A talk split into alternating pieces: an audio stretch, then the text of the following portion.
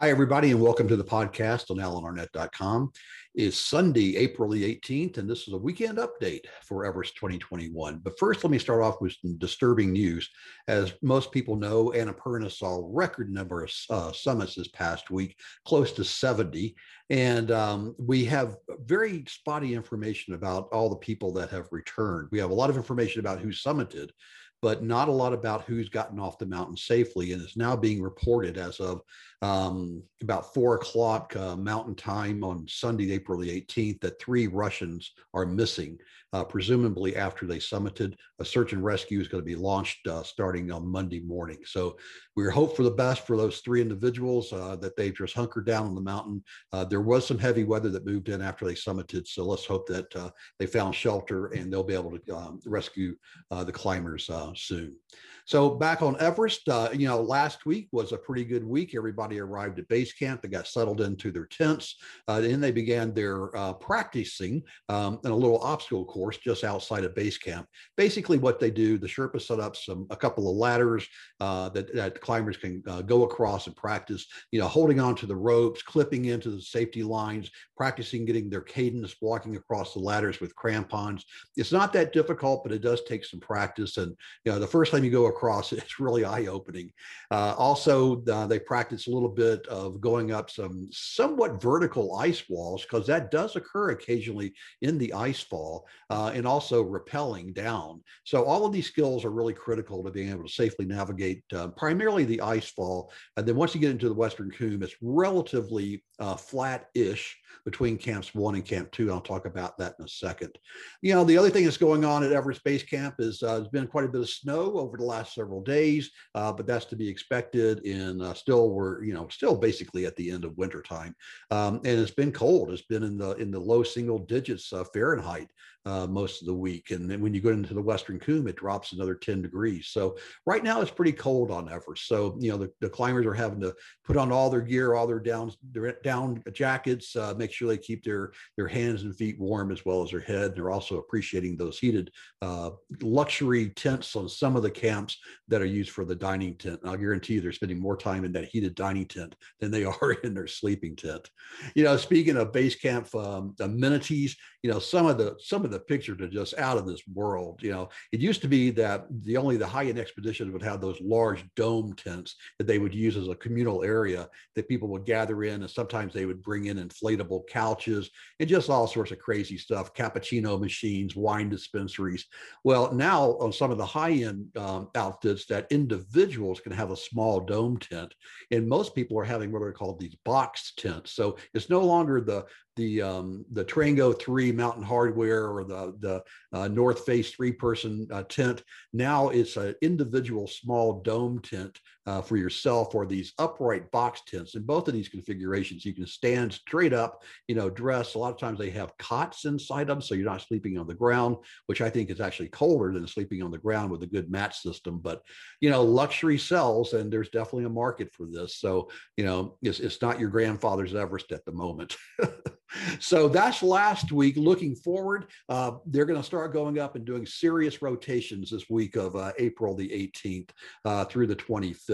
So by serious, I mean they're going to go through the Khumbu ice fall. They're going to get to Camp One, spend the night there. Uh, the next day, get up and do kind of a uh, active rest day, going halfway up the Cwm towards Camp Two. Go back to Camp One, sleep the night. The next day, move to Camp Two for three or four nights before eventually retreating back to base camp. You know, when you arrive um, at Camp One, uh, typically you're arriving somewhere around eight, nine o'clock in the morning, and uh, and even then it can be unbelievably hot, just crazy crazy hot. And so what a lot of people do, they'll take their sleeping bags and lay it on top of their tent in order to provide shade inside the tent you know, and fundamentally you strip down to your underwear and you're just hunkering in that tent, you know, letting your your body get acclimatized to the altitude now at around 19,000 feet, maybe 19.3, depending upon where the camp is actually set for Camp One. Uh, you know, it's a pretty miserable night that first night at Camp One. I won't kid you. Uh, the second day is not a whole lot better. And then the move to Camp Two uh, goes along the Western Cwm. And in recent years, there's been huge, huge, wide crevasses in the Cwm. Some of them have had up to seven or eight ladders lashed together. Most of the teams choose not to go across those ladders. Instead, they'll find a way around it, all the way around it. So it adds another half an hour to the journey going between Camp uh, One and Camp Two. But it's well worth it to avoid getting in the middle of that those lash ladders, which can bounce up and down and just really, really test your mettle, so to speak. Eventually, they will make it up to Camp Two, and that's also called Advanced Base Camp, similar to Advanced Base Camp on the north side. But uh, on the south side, almost every team has very large uh, tents used for uh, cooking, and that's where the cooks will do all the meal preparation, melt water, and then another fairly large tent for the team to arrive to uh, dine in, and then individual tents or uh, one person, uh, two, per, I'm sorry, two to three person tents, which will sleep two people. So you're sharing sleeping tents at Camp Two. Um, you know, and again, you have somewhat active rest days. one day you may walk to the base of the Lhotse face. Another day you may try to go up the west shoulder a little bit. What you're trying to do is just stay active and get your body acclimatized. Now you're around 21,000 feet. And I can tell you what, I bet you it's going to be really cold up there this year uh, based upon what the temperatures have been thus far. So again, you spend really, you know, three nights, maybe four. Some people may choose two, but typically three.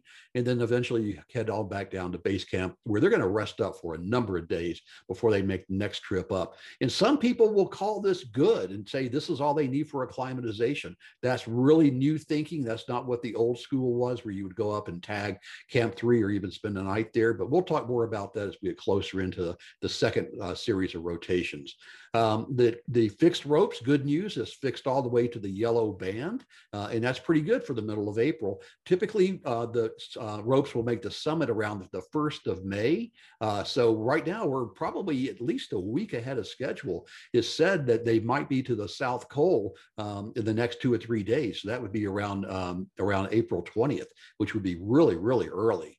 And that's, that's good news. The earlier the ropes are in, that means that there's more time to spread people out and more expeditions can go try for the summit. And while other ones want to wait, uh, and wait out the weather window or wait out the crowds. So, but right now the focus is really on just getting that first round of legitimate acclimatizations. A few teams have acclimatized already on Island Peak. Most people have used Lobuche. Uh, unfortunately, there was some heavy snow on Lobuche, which stopped some people from summiting. Other people were able to successfully summit the 20,000 foot trekking peak, and that basically eliminates one rotation through the ice fall.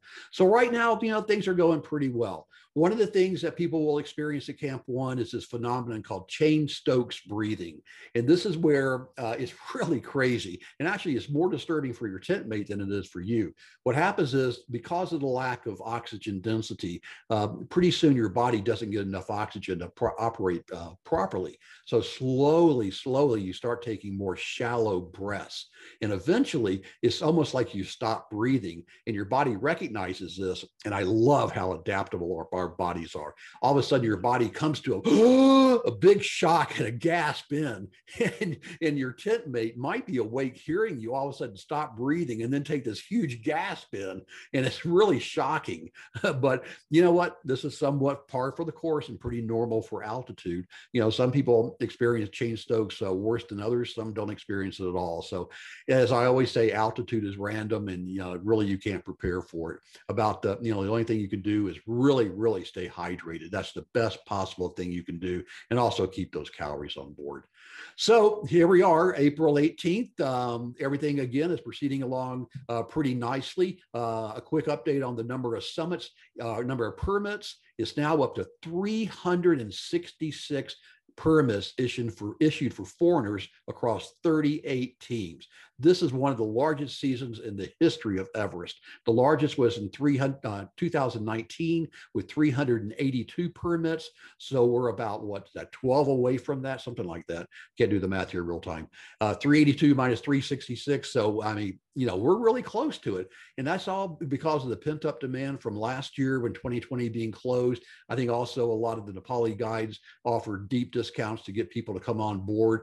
And also, you know, uh, Nepal promoted pretty heavily that tourism is back open. So the mountaineering is doing pretty well, pulling in over 4 million in revenue just in permits for the various uh, peaks. Lhotse has 104 permits issued across 11 teams. And so that's a big number as well. That's a total record blowout. The previous big year uh, was around 90 permits. So, you know, basically almost uh, 10% more on Lhotse this year. So we can expect to see the mountain to be crowded once it gets into early May, especially as you start going into the summit uh, from around May 15th to 25th, uh, more specifically the 17th to the 21st. But, you know, hopefully we're going to have a good weather window, a lot of days of low winds that people could spread out like they did in 2018 with 11 consecutive wind days where the wind was under 30 miles an hour. We don't want to see another 2019 where there was only three days. And if we have only three or four or five days and we're trying to squeeze, you know, whatever it is now, six or 700 people through that eye of the needle, we're going to have problems. We're probably going to see anywhere from six to nine deaths. Uh, we're going to see a lot of frostbite. Uh, it's going to be a very, very difficult year. And it's going to prove that really 2019 was a wasted year in terms of learning, an opportunity to enact new rules by the, by Nepal government for operators to act more responsibly in terms of taking clients that have the experience. I hope I'm wrong here. I really do. Um, but you know, a lot of the bones in my body are telling me this season is headed to be a repeat of 19, and I hope I'm wrong. But right now, we're focusing on getting everybody acclimatized up to Camp Two to spend some nights, getting up and down through that ice fall as safely as possible, um, and then resting up and waiting for the next step. Finally, just hope those guys on Annapurna get found. Uh, just really, my thoughts are with those guys and the rescue team. It's supposed to be a helicopter going up on the morning of the 19th on Monday. So keep you posted on uh, on the blog, um, and so uh, always stay tuned. Thanks for tuning in to the podcast on alanarnette.com. Climb on. This is Alan. And remember, memories are everything.